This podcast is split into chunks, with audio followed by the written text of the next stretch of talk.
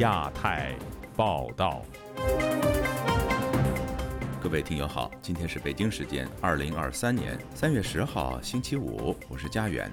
这次亚太报道的主要内容包括：国际人权组织自由之家发布年度报告，中国再次名列不自由国家；两会维稳措施升级，北京人权律师王全璋遭数十人上门骚扰；中国总理李克强即将到站下车，这十年他都干了什么？南京一大学教师在课堂上的言论遭学生举报辱华，校方证实正进行调查。数十名学者共同发声，支持达赖喇嘛的中间道路。接下来就请听这次节目的详细内容。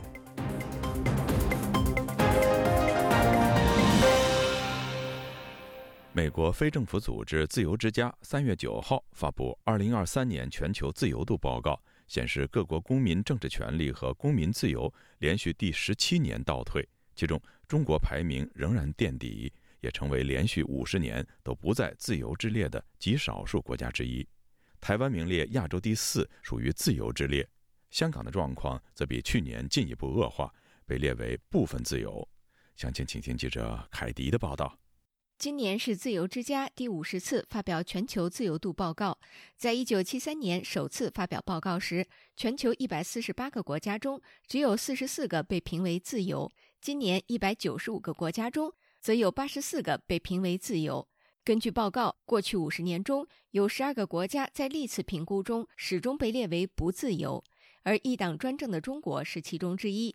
今年全球五十七个被认定为不自由的国家中，中国在政治权利和公民自由方面排名几乎完全垫底，总计只得九分，与朝鲜、中非等其他十五个国家被列为最差中的最差。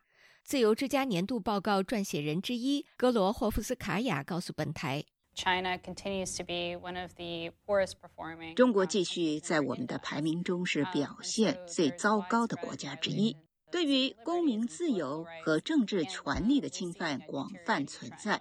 不幸的是，我们看到的趋势是在持续恶化。这份报告指出，中共政权仍是世界上最严重的政治权利和公民自由践踏者之一。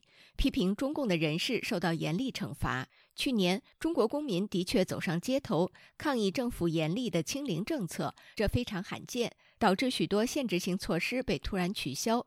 尽管如此，抗议者继续遭到当局无处不在的监视、虐待、审讯和恐吓。自由之家的格罗霍夫斯卡娅说：“One of the issues that we've seen in China is the use of um 中国的问题之一是使用疫情限制来加强已经很严厉的监控和对民众行动迁移的限制，这是我们需要关注的。”报告中还提到。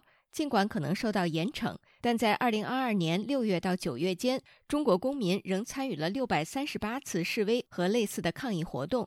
除了白纸运动，去年10月在北京四通桥还发生了针对中央政府的抗议。美国的中国人权理事会执行董事、前六四学院领袖周峰锁告诉本台：“在2022年，一方面是中共的这种控制，它的集权。”黑暗的程度登峰造极，但另外一方面，所未有。这份报告将西藏和香港作为单独地区，对其自由状况分别作出评估。其中，西藏得分仅一分，为全球最低；香港得分四十二分，比去年的四十三分进一步下滑，继续被列为部分自由。在美港人组织香港民主委员会执行总监郭凤仪告诉本台。而在过去一年，我觉得香港政府一直做的事情，就是在每个人的心里面放一个国安处，还有在每个人心里面放一个警察。报告还显示，台湾今年跟去年相同，仍获得九十四分，继续被列入自由国家和地区之列。以上是自由亚洲电台记者凯迪华盛顿报道。中国全国两会召开期间，当局加强对异议人士的维稳。长期受到监控的“七零九案”律师王全璋，在三八妇女节当天被数十名维稳人员上门滋扰，行动失去自由。外界相信，这与王全璋的妻子李文足近日一个决定有关。以下是本台记者高峰的报道：维权律师王全璋位于北京顺义区的寓所被当局长时间监控。北京举行全国两会期间，在三八妇女节当天。维稳行动变本加厉。王全章对本台表示，当局显然是有备而来，开始就堵门了，不让我们那个出去，不让李文足出去。他早晨五点多就派人堵门了，为了防止被我们的监控拍下来，他们甚至打着那个撑着雨伞，然后还用那个手电筒照着我们那个摄像头，让我们那个摄像头拍的他们不清楚。后来我发现他们是用那种呃狗皮膏药给堵的。早晨七点半左右吧，他们又开始敲门。后来我们开门，他跟他们交涉。他的意思就是，呃，昨天情况比较特殊，前前后后大概有二十多个人吧，门口还停了好几辆车。王全章谴责当局为了维稳无所不用其极。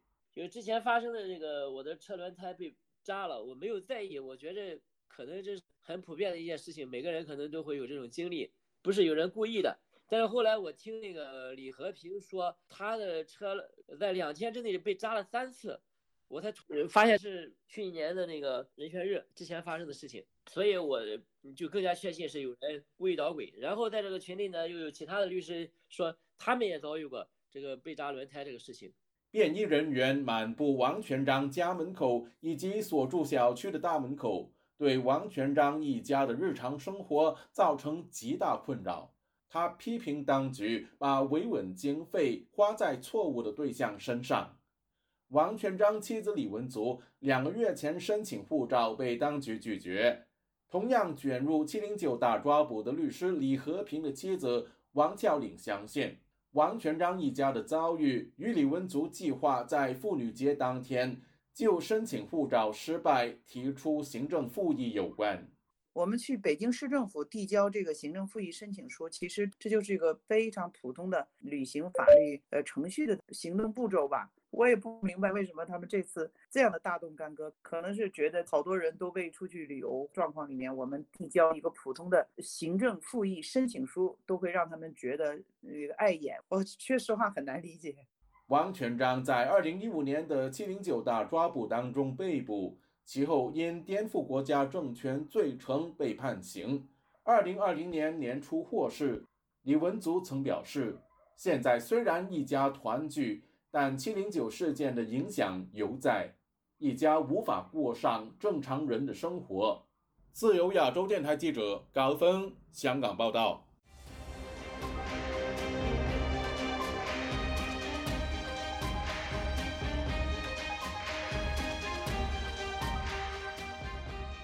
中国国务院总理李克强在第十四届全国人民代表大会开幕首日做了工作报告，这也标志着。他十年总理生涯的结束，外界有不少观点认为他是中共建政以来最弱势的总理，成就平淡。还有人说，李克强卸任意味着中共统治者内部的团派梯队走入历史。在不同的视野中，李克强到底是怎样的一位总理呢？以下是本台记者王允的报道。李克强出任总理后不久，国际经济界就开始把他掌管中国经济的思路总结为“李克强经济学”。这种说法显示出外界对于这位拥有北大经济学博士学位的中国总理有很强的信心和期待。但十年后的今天，中国经济已经陷入了明显的颓势。从实际表现看，过去十年中国经济下了一个台阶。中国国资委研究中心前宏观战略部部长、北京科技大学经济学教授赵晓对本台分析说。克强经济学注重推动经济结构升级和转型，加强创新能力和创新生态建设，加大了对新兴产业和战略性新兴产业的支持，促进了传统产业升级和转型。这些措施在一定程度上推动了中国经济的增长。但赵晓认为，克强经济学也面临着一些严峻的挑战和失败。以下为同事配音。例如，经济结构完善以及创新驱动不如人意，经济增长依然靠货币、贷款、投资驱动，消费不足，创新不足，整体债务经济风险不是越来越低，而是越来越高，地方财政风险已经充分暴露。资深财经评论人士、前凤凰网十大最有影响力名博之一的蔡胜坤，则似乎完全不认同克强经济学。大家谈论的所谓的李克强的经济学呢？我觉得呢，那是那是一种，呃，这个臆想，或者是那一种，呃，给他戴高帽的，呃，这样的一种情况。他认为，从这十年来看，李克强虽然有经济学的修养，但他的经济学认知没有在其执政过程中发挥很重要的作用。要评价李克强这十年在经济上的成就和责任，似乎很难与主导中国最高决策的习近平分开。但赵晓认为，在这十年中，李克强掌管中国经济仍有自己的空间。他对于中国经济的发展有着自己的想法和见解。他经常释放出关于中国经济的真实信息。他尽力推动了一系列改革措施，包括减政放权、减税降费、优化营商环境等。这些措施对于中国经济的发展有其积极的影响。李克强在经济上作为有限，问题似乎要归结到他缺少实际权力。实际上，不仅是经济，在诸如外交、国防以及安全执法等本应由总理来统辖的领域，李克强作为总理的权限都受到最高领导人习近平的辖制。把他的权抓过来，随时抓过来，抓完用完之后，搞错搞砸了再扔回给你。中国民主党全国委员会主席王军涛分析说。习礼体制的这种特征，在实施清零政策期间尤其明显。去花很多钱去搞什么核酸检测，那你把这个钱算，国务院就几乎没有什么余地。李克强就拼命还要去减负啊，去保证企业、保证就业，还要有什么六保嘛？六保六稳。三月十号，全国人大将选举出新一届中国中央政府的主要领导人选。如果不出意外，原上海市委书记李强将接替李克强的位置。担任新一任的国务院总理，赵晓认为李克强很难算得上是一位重要的总理。李克强没有能够发挥出政治与经济的重要角色，从这个角度上讲，在历史上难称重要总理。但他说，李克强在任期间，中国政治、经济、外交、民生都发生了重大的变化，所以历史一定会对这位总理大书特书。自由亚洲电台王允华盛顿报道。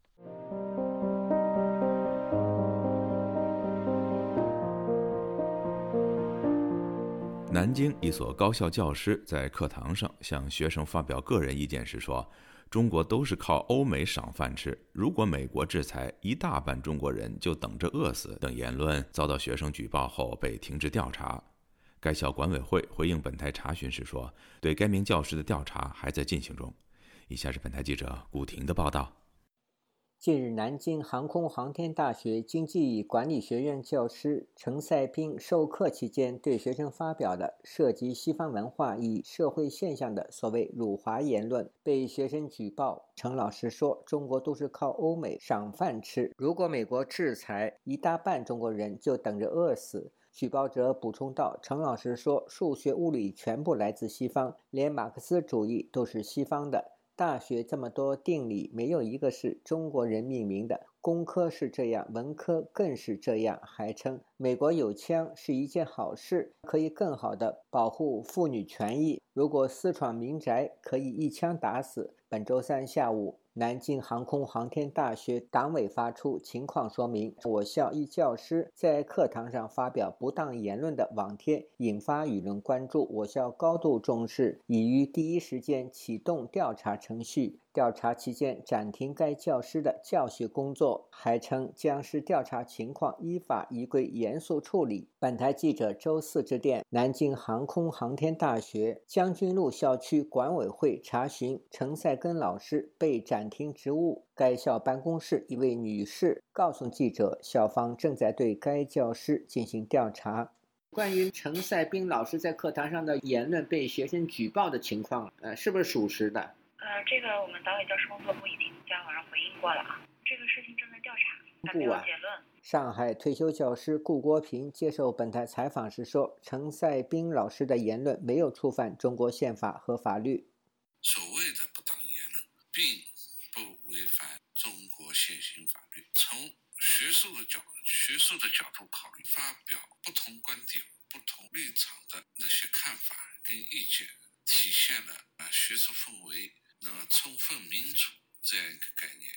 时事评论人士毕兴认为，陈赛根所言属实，而学生举报老师已经成为中国校园内更可怕的文化。他对本台说：“厦门大学经济学教授的尤胜东上课的时候，他说过，习近平提出的中国梦，其中梦应该是幻想而非理想。结果遭到学生举报后，结果超重庆师范大学文学教授唐云说：“撸起袖子加油干，十分粗俗，啊，严重破坏了汉语的优雅性，而遭到了学生投诉，撤销了教师资格，啊，学生举报老师，这成了一种更可怕的文化。”湖北网民毛先生也关注此事，他对本台说：“高密者是独裁统治的产物。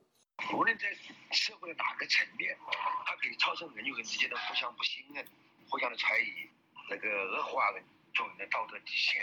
这样的社会，民众他不会对一个政权给予信任和支持。”对于学生举报陈赛斌老师的言论内容，不少网民指其言论影响恶劣，不能听之任之，必须严查。也有网民留言。陈老师究竟说错了没有？我不明白。另有网民说这是实话而已。有网民感叹道：“说真话就这么难？高校不能自由讨论，还是高校吗？”也有网民留言：“难道只有一边骂美国，一边出国定居的人才得到认可吗？”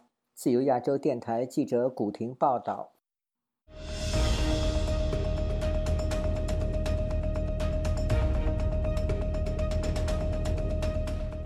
港区人大代表提出，香港政府用公帑购买大湾区城市闲置商品房作为香港公屋，引来中国网民的大力点赞，认为能够帮助中国的房地产回稳。但有评论认为，提案可能打破北京对港区人大代表不涉香港事务的防火墙。同时，中港建屋标准有很大的差异，港府需要花费大额费用做质量评估。请听记者陈子飞的报道。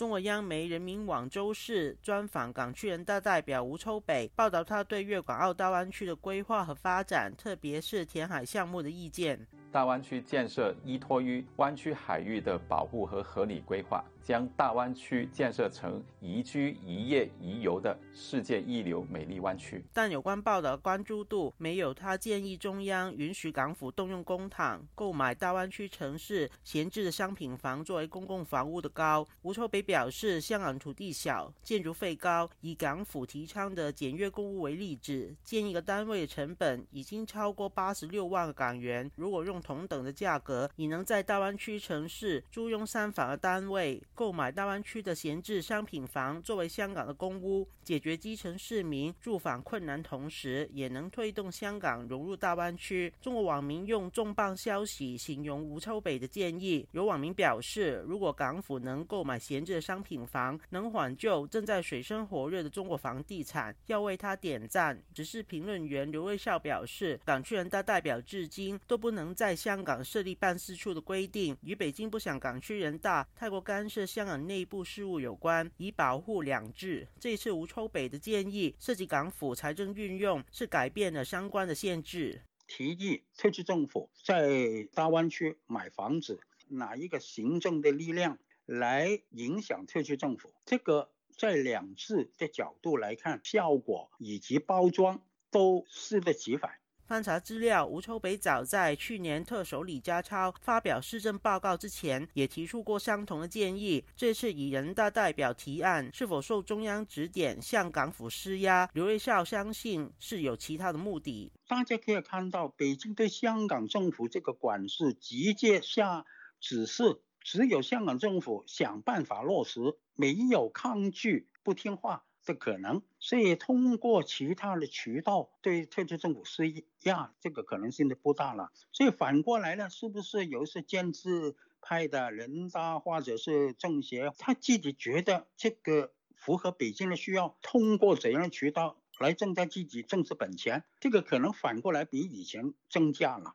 担任房委会成员多年的李永达对本台表示，港府内部多年前曾研究在中国购房做公务的可行性，但涉及太多的技术问题，认为吴秋北把问题看得太过简化。吴秋北嘅计法咧就系过分简单，表面嗰个价。吴秋北的计算方法是过分简单，不只看表面的价格和租金费用。中国的建屋标准与香港不同。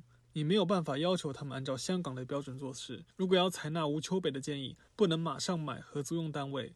我肯定港府要自行找一批工程师和测量师，花很长的时间和金钱做质量评估。这些中国制度上不完善的问题，港府很难处理。他表示，在法律上严格规定港府如何使用公帑，使建议更难落实。就亚洲电台记者陈子飞报道。数十名学者近日在一场国际论坛上共同发声，支持西藏精神领袖达赖喇嘛的中间道路，并呼吁各国政府就此做出行动。以下是本台记者夏小华发自台北的报道。网络平台欧洲之声和西藏之夜等单位八号举办支持中间道路、藏汉和睦友好三一零西藏自由抗暴纪念日国际网络会议，汇聚了约三十名的学者、藏人和公民运动者接连发声。多人提到了三一零前夕西藏情势加剧。藏人行政中央宣传部西藏之夜主编蒋扬次人就提出，当即呢，呃，严密监视这个藏人的一举一动，随意检查藏人的手机，啊，试图找出他们所谓的敏感内容。四月二号上午呢，西藏日喀则二十三岁的藏人妇女央措呢就遭到了警方的逮捕。那么当局指控她向境外发送他们所谓的这个敏感照片和视频。德国西藏组织主任丹增也提到，藏历新年以来，拉萨紧缩了民众最新的消息，街头监视器的数量明显增加，每公里都有警察对于乘客随机搜索。几个流亡藏人家庭提到了西藏的亲戚要求他们不要呼吁关注拉萨或。或是声援敏感的日子。国际受威胁群体协会德国主席罗曼·库恩指出，中国政权强力阻止邀请达赖喇嘛去访问的国家，更意图等待达赖喇嘛去世后推出他们指定的藏人领袖。但是达赖喇嘛说得很清楚，中共政权没有资格和权利决定他的转世人选。西方政府也开始支持达赖喇嘛的意愿，例如德国政府制定的对华政策就考虑这一点，呼吁德国政府和西方政府应该要支持藏人宗教信仰的自由和权利。不要让中共政权破坏宗教传统，同时也要求联合国人权专员去西藏拜访视察。台湾政治大学国家发展研究所教授李友谈曾经在二零一一年访问印度达兰萨拉，见到了达赖喇嘛。二零一五年则访问西藏。他说：“我进到了藏人的家里，样板的房子让我们进去，客厅就摆着三皇五帝的相片。哪三皇？毛邓习。哪五帝？毛邓江湖习。他们的客厅全部都摆下这些独裁统治者肖像，而他们的信仰被放在里面一个。”小黄金，包括尊者达赖嘛或者那个藏传的那些佛像。李有堂还透露，我现在今天要这边爆一个料，本来是见尊者达赖嘛是不能有录影录像的，但是我们同团的有一个人录了音回来，那个录音带我去中国交流的时候，我特别将那录音带交给他们的官员，献上去给他们的中国中共同路了解。也就是尊者私底下见我们都非常清楚的主张中间路线，中共为了加强控制他内部的统治。所以到现在为止，明明知道尊者主张中间路线，还是要把它污蔑为尊者就是主张独立。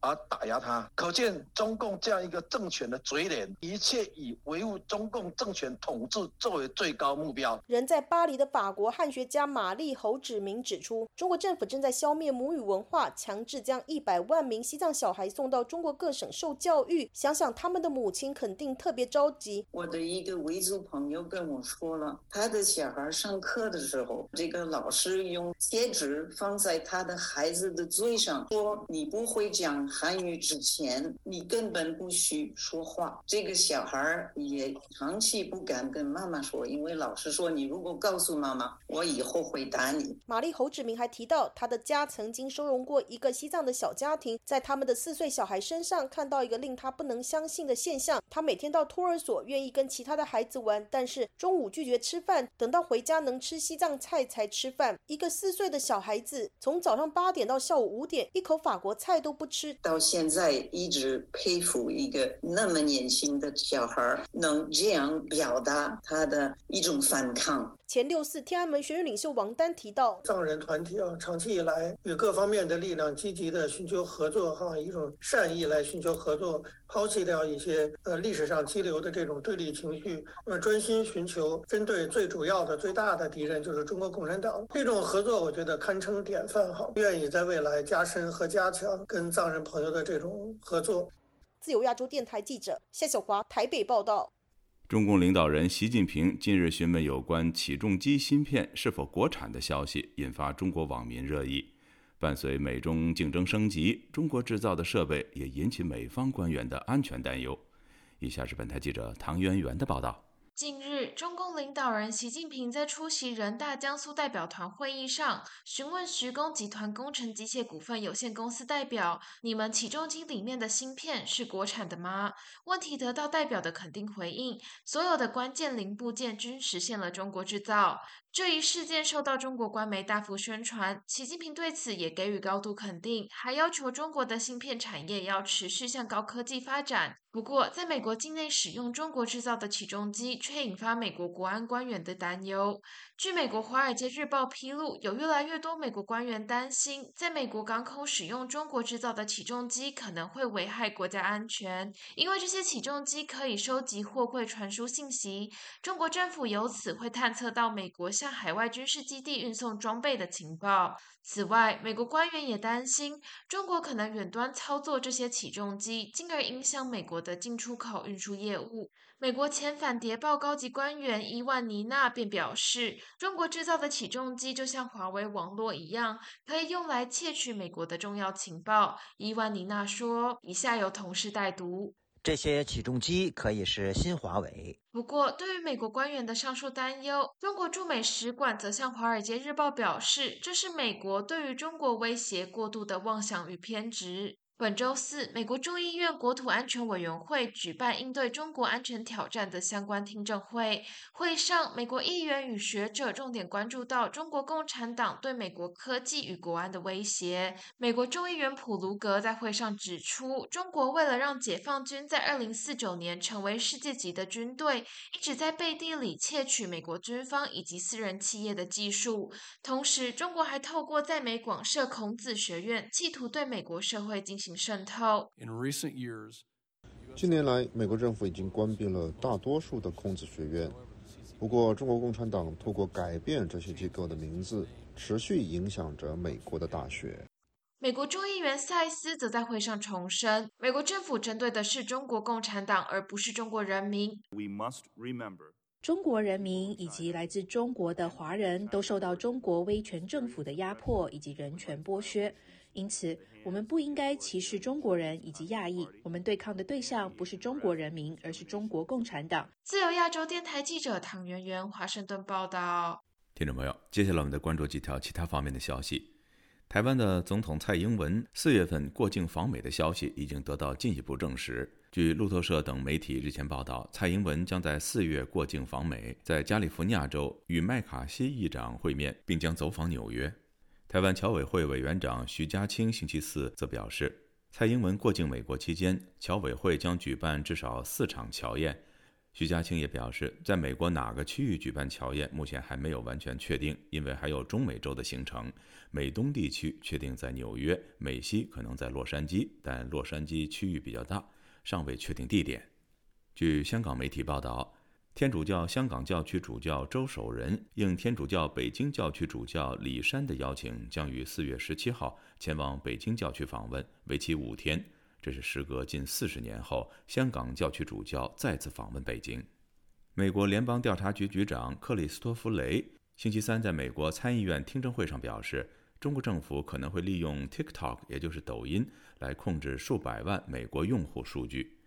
克里斯托弗雷在参议院情报委员会就美国安全面临的全球威胁举行的听证会上表示，中国政府还可以使用 TikTok 控制数百万台设备上的软件，并推动叙事，在台湾或其他问题上分裂美国人。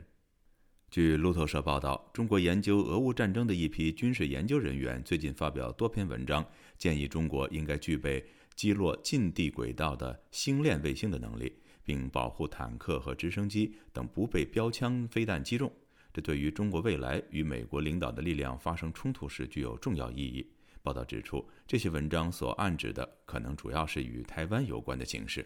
报道强调，虽然中国表面上不明确谴责俄罗斯入侵乌克兰的行为，但这些文章表明他们一直在研究俄罗斯的弱点。各位听众，这次第二台报道播送完了，谢谢收听，再会。